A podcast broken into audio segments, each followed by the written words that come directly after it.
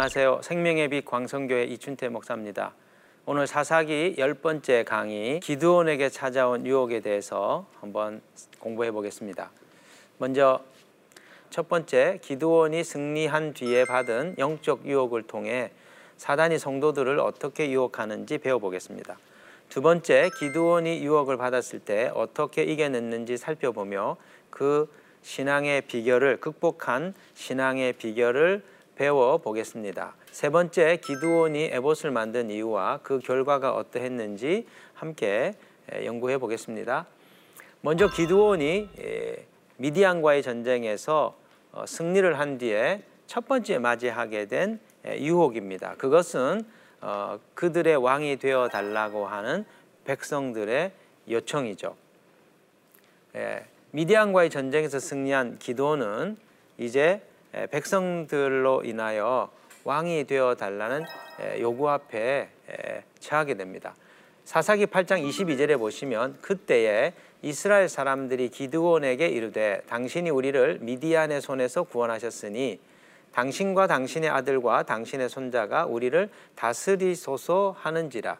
여기 보면 이 그때라고 하는 어, 이 단어가 굉장히 중요합니다. 지금 이스라엘 백성들이 어, 기도원에게 왕이 되어 달라고 요청한 때가 언제입니까? 그때입니다.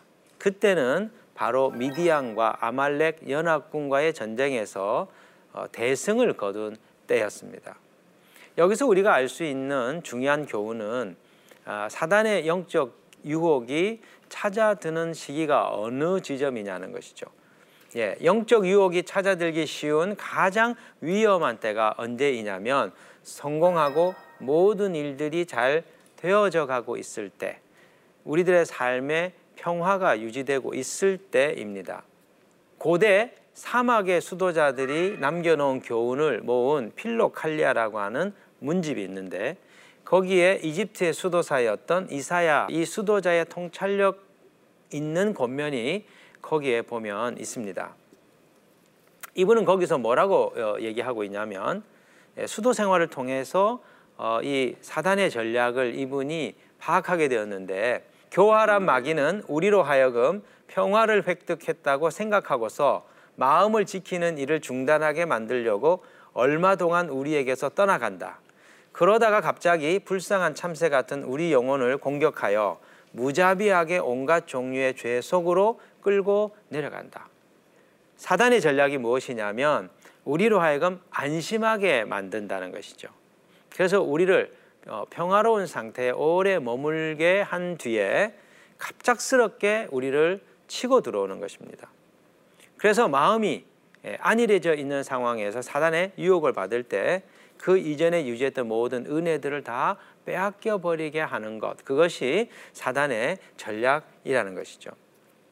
그렇기 때문에 우리가 이 영적인 싸움을 수행함에 있어서 이 마귀의 공격 패턴을 익히는 게 굉장히 중요합니다. 첫째로 마귀는 우리가 약하고 힘들 때에는 예, 고난과 핍박을 통해 예, 신자들을 예, 공격합니다. 그래서 우리의 약함을 통하여 무너지게 만드는 것이죠. 그런데 우리가 영적으로 깨어 있고 자신을 무장한 채 믿음의 삶을 사는 경우에 우리의 힘이 강하여 영적으로 승리를 거들고 있을 때에는 작전을 바꿉니다. 오히려 은밀하게 교묘하게 유혹을 하는 것이죠.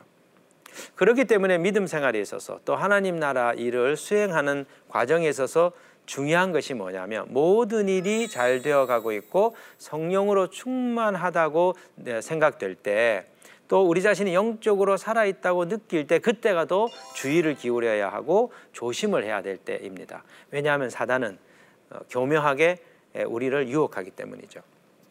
네, 오늘 두 번째 승리 후 기드온에게 찾아온 유혹은 권력의 유혹입니다.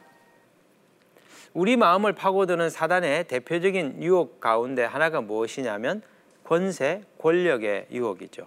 오늘 이 본문에 보면 사사 기드온에게 백성들은 왕이 되어 달라고 요청합니다. 예, 달콤한 유혹이죠. 권세를 가지고 또 어, 권력을 가지고 나라를 다스릴 수 있는 예, 그 삶은 매력적으로 보일 수 있습니다. 그러나 이것은 사단의 유혹이죠.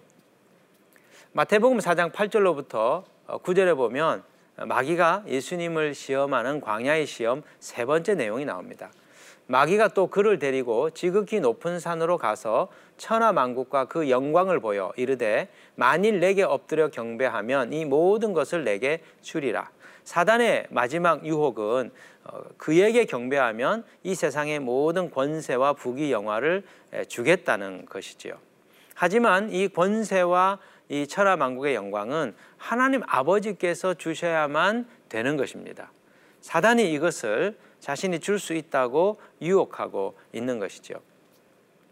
그런데 오늘 우리 우리 시대 가운데 에, 우리를 유혹하고 있는 시대 정신이 무엇입니까? 그것은 세상에서 성공하기 위하여 힘을 가지라. 세상에서 힘 있는 자가 되기 위하여 권세와 파워를 손에 쥐라고 하는 에, 정신입니다. 흔히 교회 안에서도 그리스도인들 안에서도 하나님의 일을 하려면 높은 지위에 올라가야 된다. 세상에서 눌리지 않기 위해서는 힘을 가져야 된다라고 하는 얘기들을 합니다. 우리도 모르는 사이에 그리스도인들 가운데 이런 생각에 감염되어 가고 있는 일들이 주변에서 벌어지고 있는 것이죠. 제가 어, 청년 시절에 지방에서 작은 교회에서 생활을 했었습니다. 근데 그 당시 고등학교 3학년 시절 입시생 시절에 교회 어르신들이 주일 예배 외에 교회 남아서 신앙생활을 하는 것들을 금하셨어요. 좋은 대학에 들어가서 그리고 사회에서 명망이 있는 지위에 오를 때 하나님 영광 받으신다. 늘 그렇게 가르침을 주셨습니다. 과연 그 가르침이 성경적인 가르침일까? 저는 예, 의문이 있었고요. 어, 시간이 지나면서 성경에서 말씀하고 있는 것은 십자가의 길을 얘기하지 권세와 권력으로 세상을 구원하는 것이 아니라는 것을 배우게 되었습니다. 오늘 우리도 이 권력의 유혹을 받고 있는 이 시대 속에서 주님이 하시는 말씀을 들을 필요가 있죠. 우리 주님은 뭐라고 말씀합니까? 우리에게 권력이 아니라 권력의 힘을 가지고 하나님 나라를 세우는 것이 아니라 섬김의 자리에 서서 오직 말씀과 기도와 성령의 능력으로 하나님 나라 일을 행하여 가야, 행하여 가야 한다고 주님이 말씀하십니다.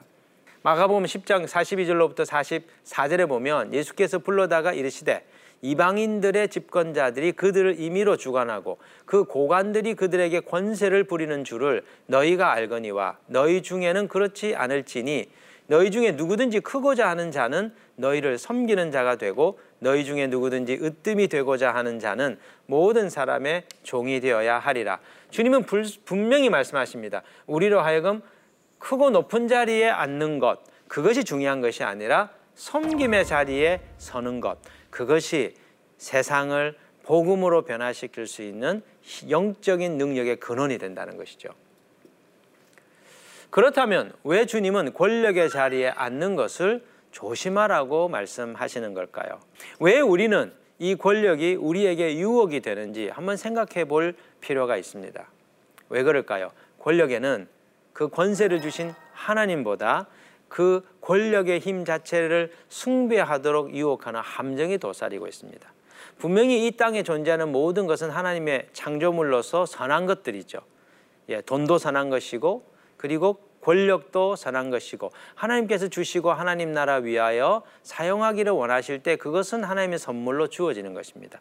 그러나 문제는 그 영적인 선물들을 주신 하나님보다 우리가 하나님의 선물에 우리의 관심을 빼앗기게 될 때 그것이 사단의 유혹이 되고 영적인 함정이 된다는 것입니다. 그런 점에서 힘을 가지라. 권력을 가지고 세상을 변혁하라고 하는 이 시대 정신을 우리 자신이 잘 분별하며 하나님의 길을 가는 것이 필요합니다.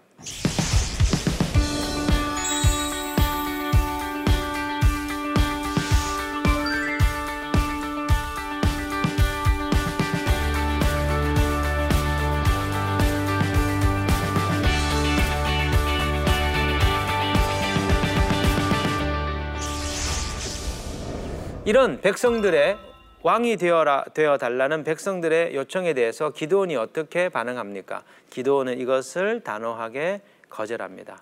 그 이유가 무엇일까요? 어, 그것이 또 다른 형태의 우상 숭배가 될 수 있었기 때문이죠. 기도원을 보낸 하나님보다 이 기드온을 주목하는 백성들의 모습을 보십시오. 그들은 왜 기드온을 왕으로 세우려고 합니까? 그 이유는 보이지 않는 하나님보다 보이는 인간 왕이 더 든든해 보이기 때문입니다. 오늘 우리의 문제가 뭐냐면 보이지 아니하는 하나님을 신뢰하기보다 눈에 보이는 힘, 눈에 보이는 인간 지도자 그들이 더 든든해 보인다는 점이죠.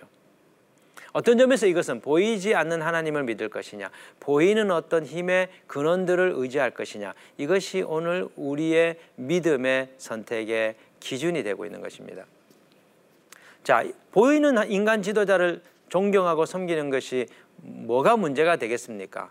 인간 지도자를 존경하고 그를 통하여 하나님을 신뢰하고 하나님 따르는 것은 선하고 아름다운 일이죠. 근데 문제는 보이는 인간 지도자를 하나님을 대신한 존재로 믿고 의지하는 것 그것이 또 다른 형태의 우상 숭배가 되기 때문에 문제가 되는 것입니다.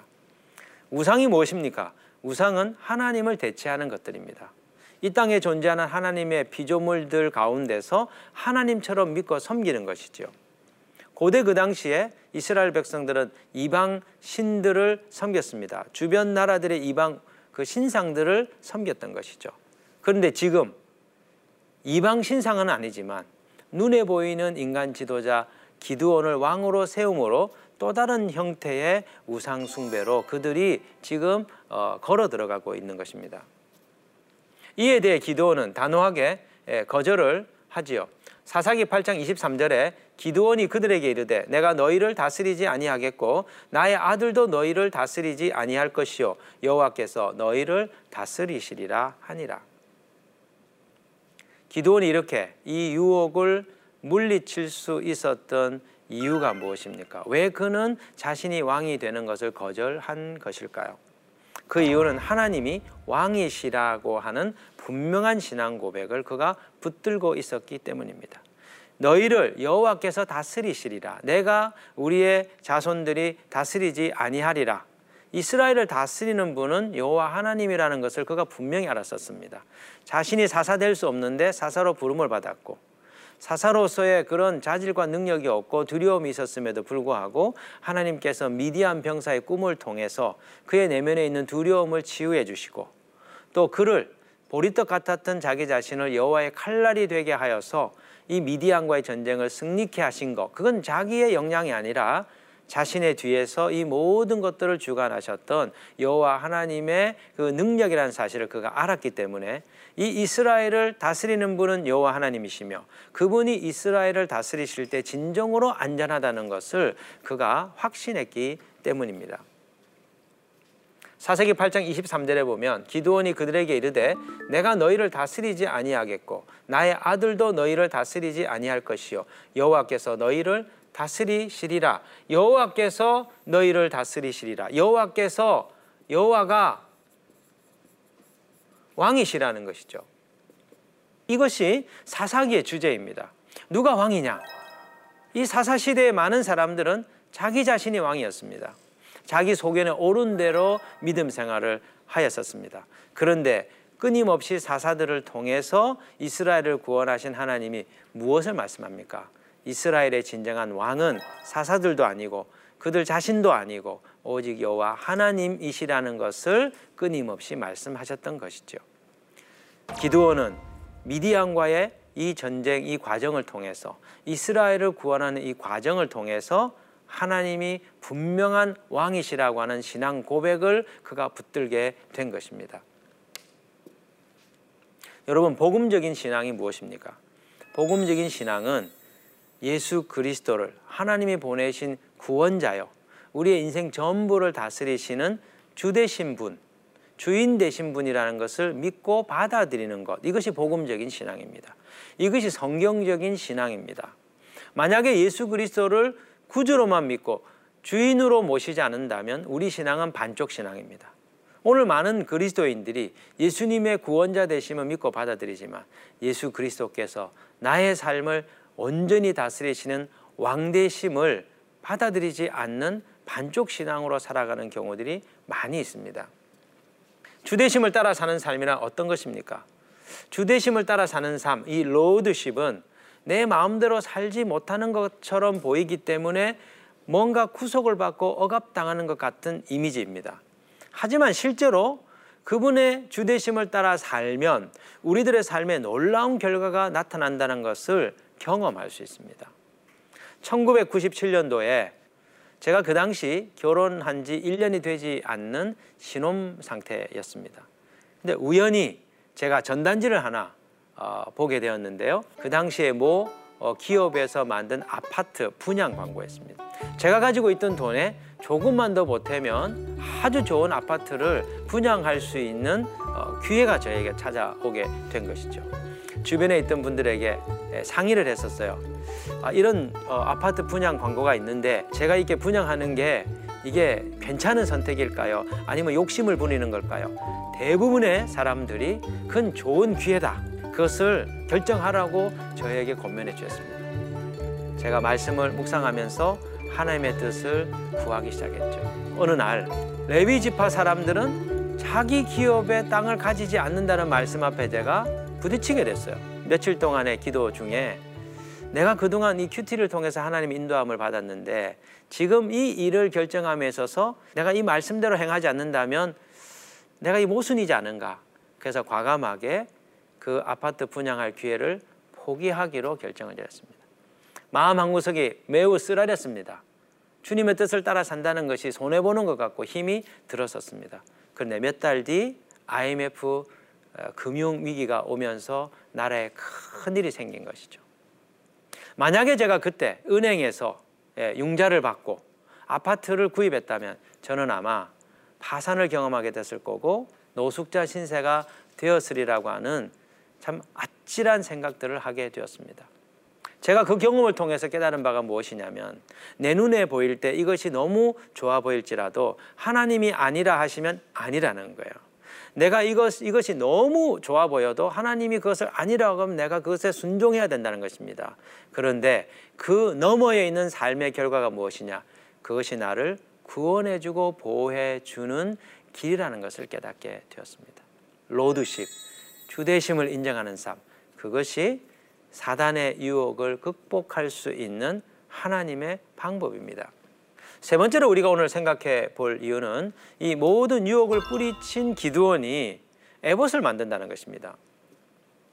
왕이 되어 달라는 백성들의 유혹을 거절한 기드온이 백성들에게 한 가지 요청을 하고 있습니다. 자신을 위해서 에봇을 만들 재원을 마련해 달라는 것이죠. 기드온이 에봇을 만든 이유가 무엇일까요? 왜 기드온은 에봇을 자신을 위한 에봇을 만들려고 한 것일까요? 학자들은 어, 세 가지 정도의 해석을 합니다. 첫 번째는 어, 이 미디안과의 전쟁에서 승리한 것을 기념하기 위한 승정 기념물로 만들었다는 어, 견해입니다. 근데 제가 보기에 아, 이것은 단순한 기념물이 아닌 듯 싶어요. 만약에 그랬다면 굳이 에봇을 만들 필요가 없습니다.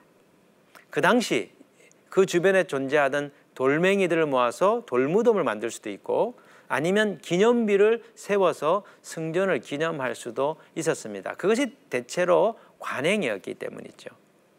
두 번째 견해는 무엇일까요? 두 번째는 어, 기드온 개인의 업적을 기리기 위한 기념물이었다. 그런 어, 해석입니다. 이것도 아마도 좀 어, 저는 타당할까 하는 생각들을 해봅니다. 개인의 업적을 기리기 위한 것이 아닌 것 같아요. 기도는 이 전쟁의 승리가 자신 때문이 아니라 하나님의 기적으로 가능했던 것을 누구보다도 잘 알고 있었기 때문입니다. 기도는 왕이 되어 달라는 백성들의 요청을 단호하게 거부하죠. 왜냐? 하나님께서 이스라엘을 다스릴 것이라고 그가 확고히 믿고 있었기 때문입니다. 자, 세 번째 해석은 뭘까요? 사사 역할을 좀 더 잘 감당하기 위해서일 거라는 견해입니다. 저는 이 견해에 좀 동의합니다. 사사의 역할이 무엇입니까? 사사는 어, 재판과 신앙의 지도를 주로 하는 역할입니다. 사사의 역할은 무엇이 하나님의 길이고 무엇이 불신앙의 길인지를 하나님의 그 율법에 근거해서 가려주는 역할들을 어, 하는 것이죠. 그런데 이 바른 판결과 영적 지도를 하기 위해서 필요한 것이 무엇입니까? 하나님의 뜻을 정확하게 아는 것입니다. 그런데 에봇이 어떤 것입니까? 에봇은 제사장이 입는 의복이죠. 그런데 그 제사장에 입는 그 의복 가슴 바지에 하나님의 뜻을 물을 때 사용하는 예, 우림과 둠림을 넣어두는 것이 있습니다. 그러니까 기도원이 에봇을 만들었다는 것은 곤란한 판결이 있을 때마다 하나님의 뜻이 무엇인지 하나님의 신탁의 말씀을 듣기 위하여 그 우림과 둠림을 어, 사용하고 싶어 한 것일 가능성이 높습니다. 이런 점에서 에봇을 만든 기도원의 동기는 선한 것이었습니다. 에봇을 만든 기도원의 동기는 하나님의 뜻을 더 잘 알아서 사사의 역할을 잘 수행하고자 하는 마음이었죠. 그런데 문제가 무엇이냐? 예, 하나님의 뜻을 잘 알기 위하여 에봇을 만들었지만 그것이 하나님의 뜻과 상관없는 자기 자신의 자의적인 뜻에 의한 결정이었다는 점입니다. 여러분, 이 율법의 규정에 의하면 에봇은 제사장이 입는 옷입니다. 그러면 기도원이 이 에봇을 입는다는 것, 그것은 합당하지 않은 것이죠. 율법에 저촉되는 일입니다. 또 이 에봇을 어디에 비치해 둘까요? 에봇은 원래 실로에 있는 성막에 비치되어 있었습니다.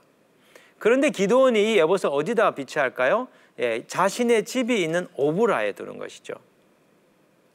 구약 성경을 보면 잘 아시겠지만 하나님은 지정한 장소에서 제사를 드리고 지정한 장소에서 하나님을 만나도록 명령하셨습니다. 이걸 예, 중앙 성소법이라고 하죠. 그런데 지금 어, 기도원은 이 에봇을 자신의 집에 둡니다. 하나님의 율법에 어긋나는 일들을 하는 것이죠. 예, 동기는 발랐었습니다. 하나님을 더 잘 섬기기 위한 것이었습니다. 그러나 이것은 하나님의 법에 어긋나는 일을 행한 것이죠. 여러분, 하나님이 정한 원칙을 무시하고 에봇을 만든 결과가 무엇입니까? 백성들에게 우상 숭배의 빌미를, 빌미를 제공했다는 것입니다. 사세기 8장 27절을 보십시오. 기드온이 그 금으로 에봇 하나를 만들어 자기의 성읍 오보라에 두었더니 온 이스라엘이 그것을 음란하게 위함으로 그것이 기드온과 그의 집에 올무가 되니라. 기드온의 에봇을 백성들이 숭배하기 시작했습니다. 기드온이 에봇을 만들고자 했던 그 선한 동기에도 불구하고 오히려 그 에봇이 이스라엘을 영적으로 타락하게 만드는데 기여하게 된 것이죠. 때때로 우리 자신이 이 기드온의 모습을 보면서 우리 자신의 경계를 삼을 필요가 있습니다. 우리도 하나님을 위해서 하려고 할 때가 많죠. 그런데 하나님을 위해서 하나님의 일을 하는데 하나님의 정한 기준과 하나님의 방법이 아니라 내가 보기에 좋은, 좋은 방법을 택하는 경우들이 있습니다. 그것은 하나님의 영광을 어, 나타내는 것이 아니라 하나님의 영광을 가려버리게 되는 것이죠. 왜 이런 일이 벌어졌습니까? 하나님이 주신 사사의 임무를 잘 수행하고 싶어 하는 지나친 책임감 때문이었습니다. 때때로 우리가 하나님을 위한 열심을 낼 때 하나님이 원하는 것보다 더 나가는 경우들이 있습니다. 그것이 하나님의 일을 어그러지게 한다는 사실을 기억할 필요가 있습니다. 저도 지나친 인간적 열심 때문에 하나님의 일을 그르치게 된다는 걸 배운 경험이 있습니다. 2년 전에 제가 안식 월을 어, 몇 개월 보낸 적이 있는데요. 어, 교회가 걱정이 되어서 예, 정해진 시간이 지났음에도 불구하고 계속 저 자신이 교회를 비우게 될 때 생길 문제들을 뒷정리를 제 자신이 하며 시간을 미루게 되었었습니다. 그런데 어느 날 저희 교회 성도님이 저에게 에, 말씀을 하시는 거예요. 목사님, 우리들을 그렇게 믿지 못하시는 겁니까? 에, 왜 우리를 믿지 못하기 때문에 빨리 안식년을 가지 않으시는 겁니까? 그러면서 힘겨워하시는 얘기를 저에게 한 적이 있습니다. 제가 그때 깨달았어요. 저의 지나친 책임감, 내가 없으면 이 교회가 문제가 생기지 않을까. 내가 빠지면 이 교회가 흔들리지 않을까. 지나친 높아심 때문에 저 자신이 하던 일들이 성도들의 마음을 성도들을 믿지 못하는 불신으로 비춰지고 공동체의 그 신뢰 관계가 흔들릴 수도 있다는 사실을 깨닫게 되었습니다. 요즘 한국 교회에 세대 교체들이 벌어지고 있지요. 그런데 그동안 일궈 놓은 이 교회를 다른 후임자에게 물려줄 때 혹시라도 내가 이루어 놓은 이 일이 잘못되지는 않을까 하는 마음에 아, 참 어, 위임하고 그것을 계승하는 일에 어려움을 겪는 선배 목사님들의 얘기를 종종 듣곤 합니다. 어쩌면 그런 일들 때문에 교회가 또 어려움을 겪고 또 시험에 드는 일들이 생기는 것이죠. 오늘 우리가 이 기도원의 이야기를 보면서 누가 진짜 우리의 왕이신가?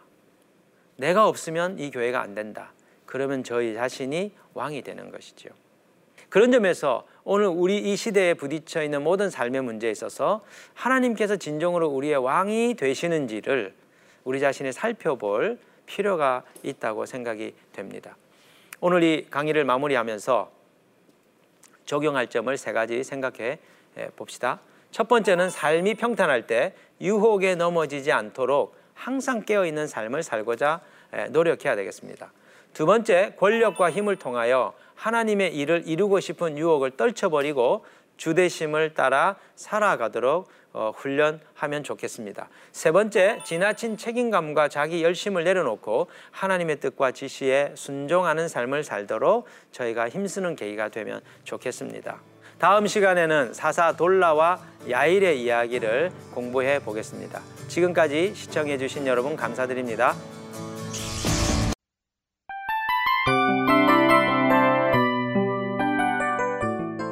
이 프로그램은 청취자 여러분의 소중한 후원으로 제작됩니다.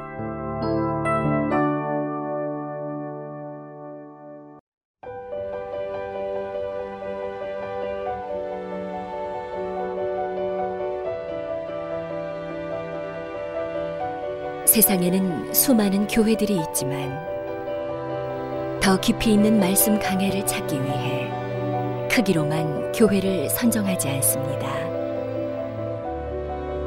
보다 좋은 영적 콘텐츠를 더 많이 나누기 위해 방송비를 받지 않습니다.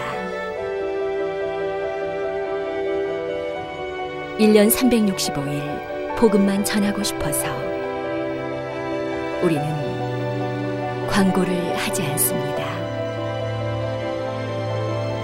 온누리의 복음을 땅끝까지 CGN TV와 함께 땅끝 성교사가 되주세요